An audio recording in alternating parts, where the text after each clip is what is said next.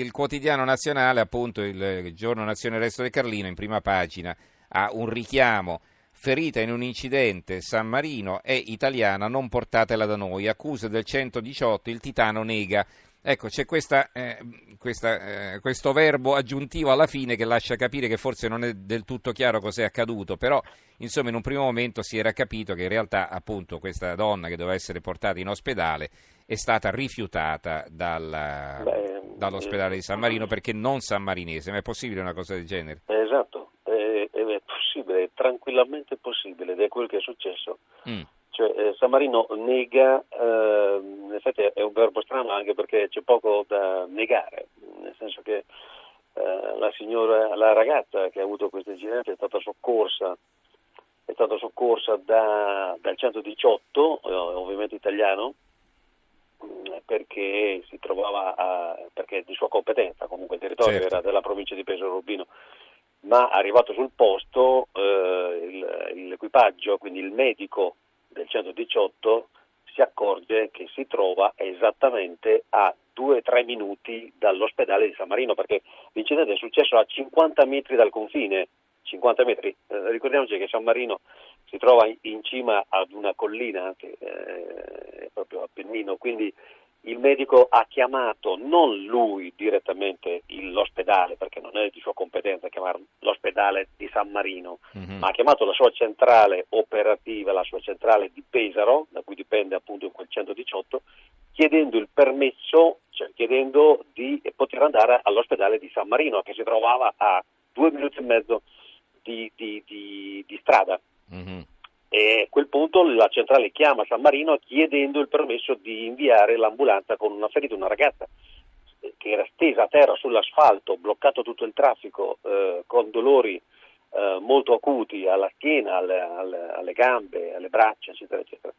E eh, da San Marino la prima domanda, la prima domanda è stata eh, non come sta la ragazza, no? Eh. No, no, la ragazza di che nazionalità è? Mm. Ovviamente eh, la ragazza era, faceva parte di un gruppo di motociclisti provenienti dalla Campania, provenienti da Nocera Inferiore, che avevano fatto tutto un tour eh, delle Marche e andavano a San Marino a visitare, a visitare San Marino eh, e la ragazza eh, era insieme al padre in moto e sono caduti perché poi eh, aveva attraversato loro davanti un, un, un altro mezzo. E, e quindi eh, loro rispondono, eh, beh, la ragazza è italiana ovviamente, ah, allora no, allora no, eh, noi non possiamo prenderla.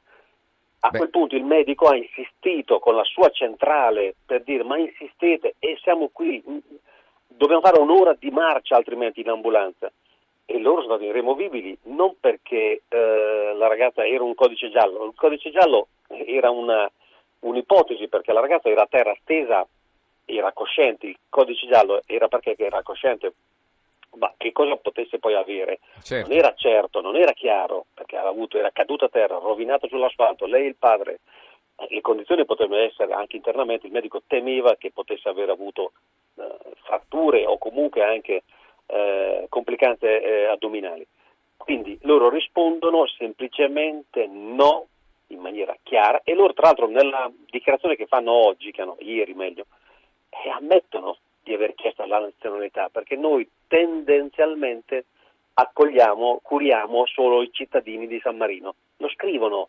Mm-hmm. La, la, nostra tendenza Ma allora, se uno... Ri- sì, ho capito, ricoverare se io anziché andare all'ospedale di Rimini dico vabbè vado all'ospedale di, di, San Marino per farmi ricoverare non so per un controllo e quelli dicono vabbè tu dipendi dal servizio sanitario italiano ma qui è omissione di soccorso voglio eh, qui dire siamo, qui siamo ad un'emergenza dovuta a un trauma da incidente eh. Dopodiché il medico di fronte a questo non ripetuto, non ripetuto il medico torna indietro cioè torna al, all'ospedale di Urbino che si trova lì a, a circa 30 km ma di strade di montagna. Di montagna certo. Qui ha impiegato un'ora e 10, un'ora e 20 con la ragazza che veramente ad ogni buca, perché poi sono strade così, mm-hmm. ad ogni buca urlava del dolore perché aveva... Quindi poi la ragazza ha avuto tutta una serie di accertamenti, ovviamente l'ospedale di Urbino mm-hmm. ha avuto 12-15 giorni di prognosi ed è tornata a casa. Eh, ma la cosa finisce qui secondo te o no? La cosa non finisce qui perché il resto del Carlino, eh, nelle edizioni ad esempio di di oggi, quella che sarà in edicola tra poche ore, sì.